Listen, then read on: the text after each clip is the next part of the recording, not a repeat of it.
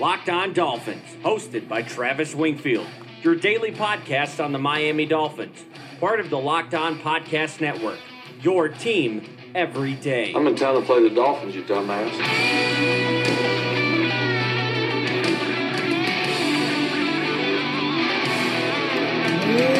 Up, Dolph fans, and welcome into the Friday, September the 21st edition of the Locked On Dolphins podcast. I am your host, Travis Wingfield, and I'm here to bring you your daily dose of Miami Dolphins football. And on today's show, we put the finishing touches on Raiders prep week, some last minute observations regarding how the Dolphins can back up my lofty score prediction and win this game comfortably plus injury updates, the curious case of DeVante Parker, and the return of college picks Friday. But first, before any of that, I kindly invite each and every one of you to please subscribe to the podcast on Apple Podcasts. Leave us that rating, leave us that review, help us get up those iTunes charts and into the top 100. Give me a follow on Twitter at Wingfield NFL. Follow the show at Locked On Fins and check out LockedOnDolphins.com. We have tons of new content for you guys every single day up there, as well as the other Locked On Sports family of podcasts, like the Locked On Heat podcast and Locked On NFL podcast. For all that local and national coverage of your favorite teams, it's a Friday show. Let's go ahead and kick this bad boy off. All right!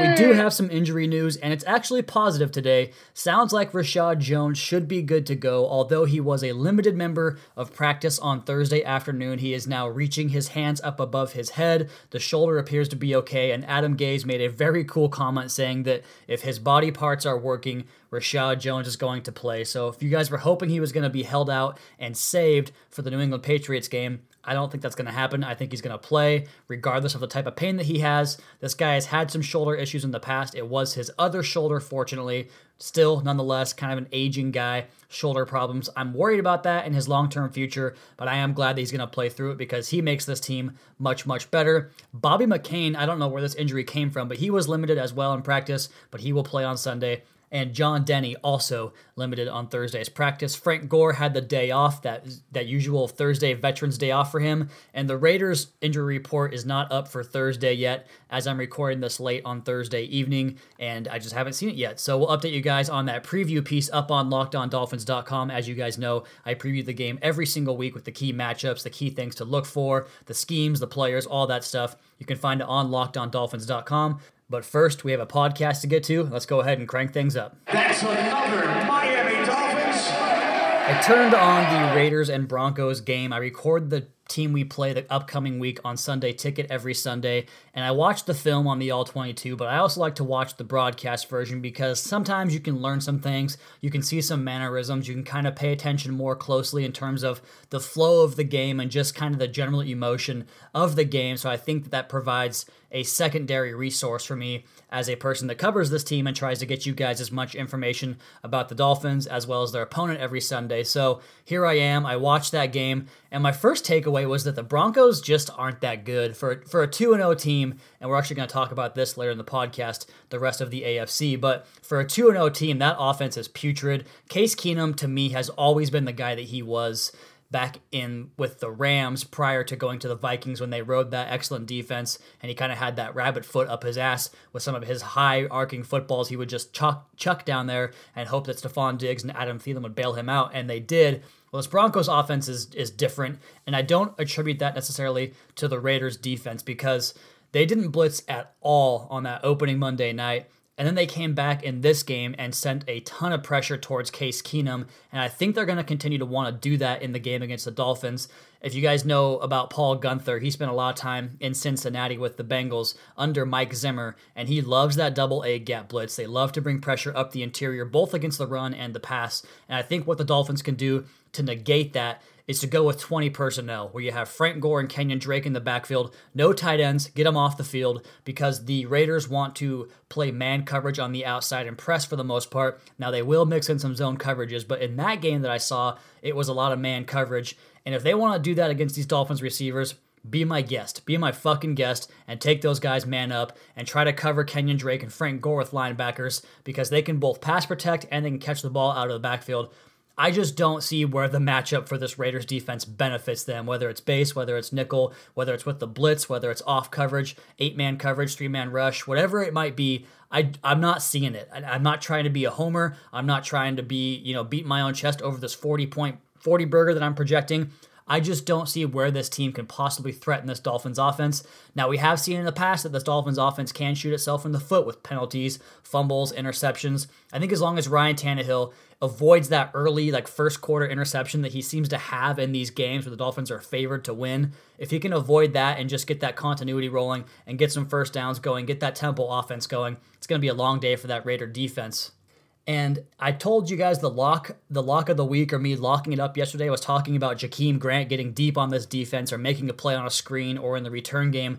But the more I watch that tape, I think there is an opportunity for a safety to be flexed out in man coverage and take a shot at a Marcus Gilchrist or a Reggie Nelson, whoever it might be. I think Mike Gesicki might get some action this week in this game. Now, as far as the other side of the football, I want the Dolphins to send their own pressure at Derek Carr and get after him because his passer rating right now under pressure this season is 33.1. That is 32nd best in the NFL, dead last in the NFL among the starting quarterbacks. I, this interior offensive line has been really good in the past. It's not as good this year. Those tackles are absolutely dreadful. I posted a tweet yesterday showing you guys what Donald Penn's been up to. He, I think he's about 75 years old at this point, playing right tackle for the Raiders, right up Jon Gruden's wheelhouse. He gave up two forced fumbles to Von Miller last week. And yeah, Von Miller is one of the best pass rushers in the game, maybe even of all time. But you see Donald Penn's slow feet, his kick slide, the, the initial punch. He's a mess. He's an absolute mess out there. I expect Cam Wake to get after him. But if you want to send pressure and blitz the hell out of this quarterback and just play man up, I don't think Jordy Nelson has the athleticism to get free in the secondary. I think Xavier Howard can lock up Amari Cooper. I just think that all these matchups really bode well for the Dolphins by sending pressure and taking on the Raiders' pressure and passing right over that pressure and just really going to town on this football team. With those man coverage looks on the outside from the Raiders, probably going to see lots of rubs and picks as we are wont to do in this Adam Gase offense. So I'm very confident about this, very confident about this receiving crew against the Raiders' cornerbacks. And speaking of receivers, there is a receiver coming back for the Dolphins this week who I am constantly very hard on, and I'm going to give you a very extended rant or expose on why I feel the way I do about DeVante Parker. I'm going to go ahead and do that next on the Locked On Dolphins podcast at Wingfield NFL at Locked On Fins. Rolling on on the second segment on the Friday, September the 21st podcast and we're playing music in the background, my favorite song written by Coheed and Cambria, our intro music here. But we have to go ahead and kill the music because it's time to take a bit of a serious tone, I suppose, if you want to call it that. I don't know. But the curious case of DeVante Parker and why I feel like I need to make a statement about this on my own show and give you guys a peek behind why I feel the way I do about the embattled fourth year Dolphins wide receiver, the curious case of DeVante Parker. And I think the reason I really feel this way is because someone on Twitter told me that Parker was to me what Ryan Tannehill is to Big O Orlando Alzugaray. I still haven't figured out how to pronounce his name. And that comment made it clear to me that I need to address this on the podcast. And I don't know, I, I don't want to use the word disdain, but let's call it a lack of belief in Don in DeVante Parker, my own lack of belief in DeVante Parker. And let's go ahead and go back all the way to where it began for me. I didn't like him coming out of Louisville. I thought there was very little explosiveness in terms of sudden twitch like movement, quickness in and out of breaks. I thought he was only a YAC guy when he was thrown into an open window and not able to really create his own yardage after the catch. I thought he was able to skate by on his immense talent and physical prowess and wasn't a pure route runner or a nuanced player at the receiver position. Every year before the draft, I watched the draft with a couple of my friends, the same two guys every year. And before I was on Twitter, I'd post it to Facebook. But every year, I tweet out a list to those two friends. And that list that goes out to them has three categories for Dolphins draft needs or wants or desires. And the first list of players are players that would be selected by Miami that will ensue in me stripping down naked and running around the neighborhood full of glee and excitement. Then there's a list of players to me that are meh, I could get on board with, but I'm not thrilled about it. And finally, a list of players that will quote unquote make me turn the TV off. Not that I ever would. I'm too obsessed with this sport, this team, and this game, but I use that hyperbole to illustrate my point every year that I will not be happy.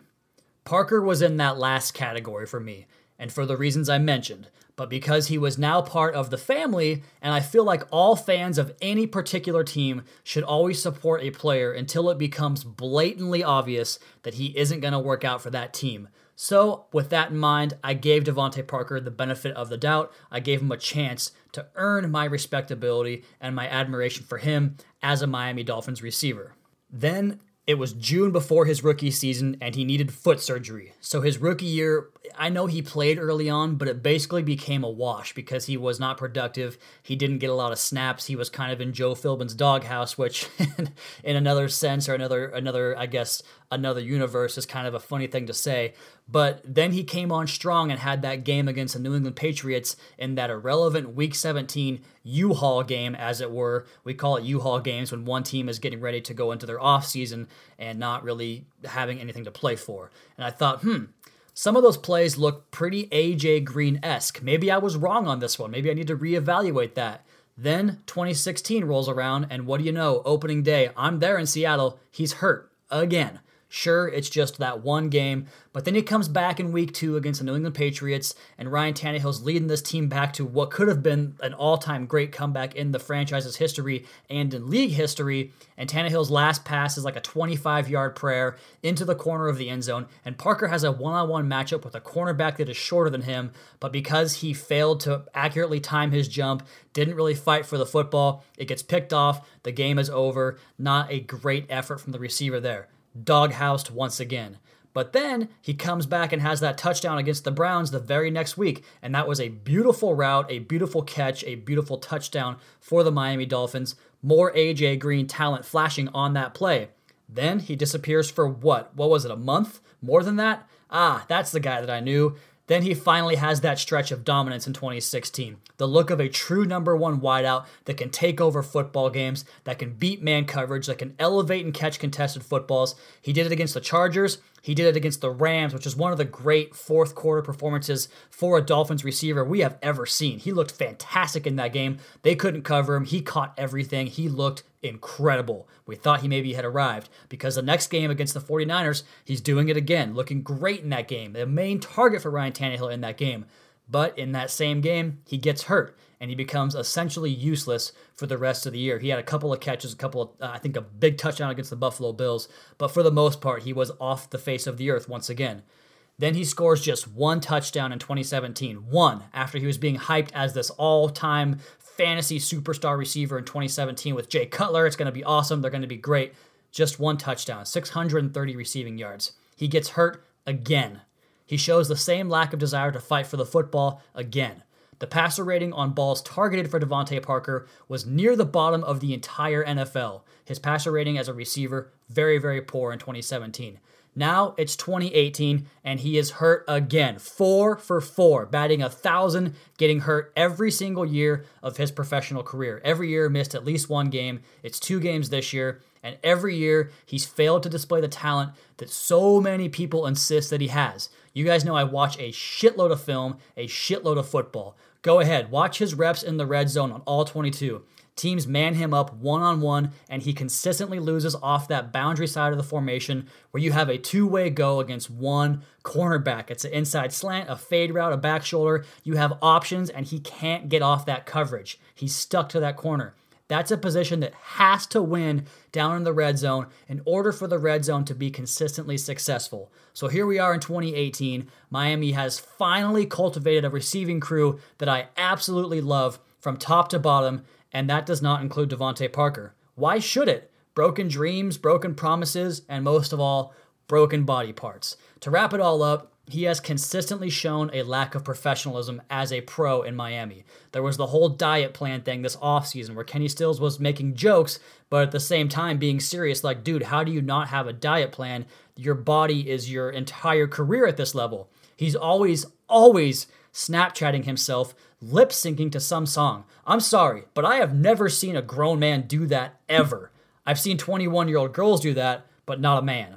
I don't think he's a guy that takes this profession seriously. I don't think he views it as a job. I think he always has gotten by on talent and that physical prowess. And now that he's a pro, doesn't know how to turn on that quote unquote dog switch, that switch that makes the pros realize they're going to have to work hard even at this level to get by. We've heard it from Clyde Christensen, we've heard it from Adam Gase, and I had Joe Schad on the podcast last year, and they've all talked about his work habits being an issue and how it's not consistent on a week by week basis. Now you come out last week, I, sh- I know he wanted to play in the game, but to talk negatively about his personal position when the team won a game is total bullshit. It goes against all football code at every level of football, whether it's Pee Wee or the NFL. I just don't like it. So if y'all want to count on this guy's potential after four years of being a total flop, by all means, go ahead. If he balls out this year, nobody would be happier than me. You guys know that. I'm just not going to wait around on it anymore, especially when Miami has three guys that are ranked in the top 30 for efficiency at wide receiver this season. All right, enough about DeVante Parker. I've got my college picks and a wrap around the NFL. We'll do that next here on the Locked On Dolphins podcast at Wingfield NFL at Locked On Fins.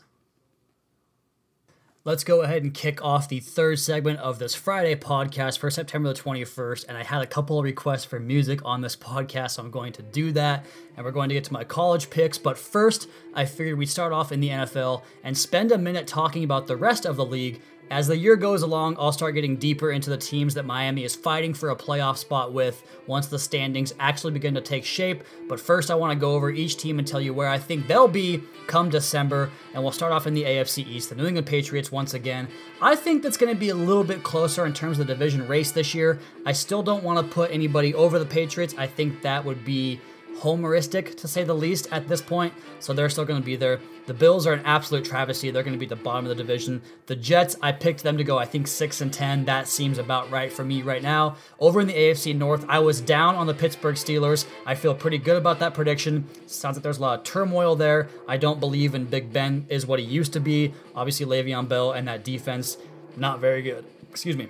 Cincinnati Bengals, are pretty high on them. That's a good pass rush. Their offense has versatility this year. Offensive line's better. I think they'll be right in the race towards the end.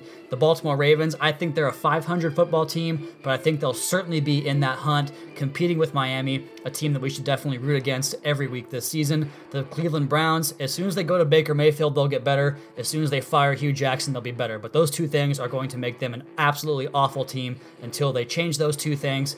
In the AFC South, the Jacksonville Jaguars, I might look really dumb on that one because I thought they were going to come back to the pack because I do not believe in Blake Bortles, but that defense is absolutely legendary. The Houston Texans wasn't very big on them. They're very paper thin. I don't think they'll be in the race this year. Tennessee Titans, Marcus Mariota still can't get it done. I'm not too worried about them. Plus, we have a victory in our back pockets over them. And then the Indianapolis Colts actually might be better than I predicted at first because Andrew Luck looks healthy, which I wasn't sure was going to be the case, but he looks good. That defense is playing better. That offensive line looks good. Over in the West, the Kansas City Chiefs offense is going to carry them quite a long way this year, believe. I believe. I think they'll probably win that division, if not for the LA Chargers, who are going to be right there too. So the Chargers and the Chiefs, two teams we have to really keep an eye on. I am not buying this early Denver Broncos success so far. Talked about Case Keenum and that offense. They have a long way to go. They had two narrow home victories against two teams that I believe are really, really bad in the Seattle Seahawks and the Oakland Raiders. So we'll see what happens with them going forward. But that's my wrap around the NFL so far. We'll try to do this more in the podcast on Fridays. And although I wasn't able to get it out to you guys last week because I took a week off from my college betting, I did wind up taking a teaser that won, which again I realize sounds fishy as hell because I'm not talking about it on the podcast. But nonetheless, my record is losing so far, so don't take these picks too seriously. But these are my six picks for the weekend in college football. You guys can bet on these over at my bookie if you like, or however you want to do that. They are this. Georgia and Missouri over 64 points. I think that Drew Lock is going to find a way to score late when that team is getting smoked, and Missouri's defense is so bad that Georgia will score at will. I'm betting against Bama. Why? I don't know. I'm a masochist. I think that Kellen Mond has what it takes to do enough on that Bama defense to keep it close. They are getting 27 points. Take the Aggies there over the Crimson Tide at 27. The next game, Arizona getting six points against Oregon State. I know Arizona has been dreadful, but Oregon State is a joke of a football program. I'll take the Wildcats with Khalil Tate. Up next, South Carolina is getting or giving two points to Vanderbilt.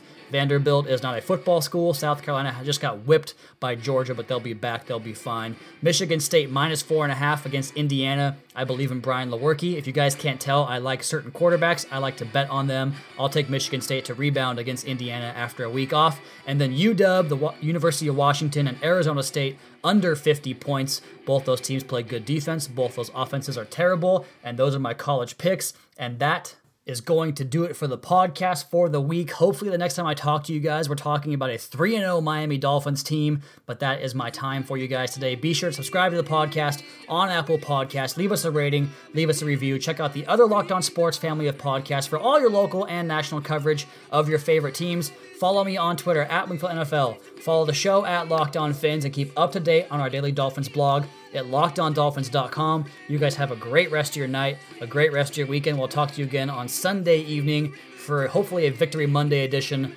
of the Locked On Dolphins podcast, your daily dose for Miami Dolphins football.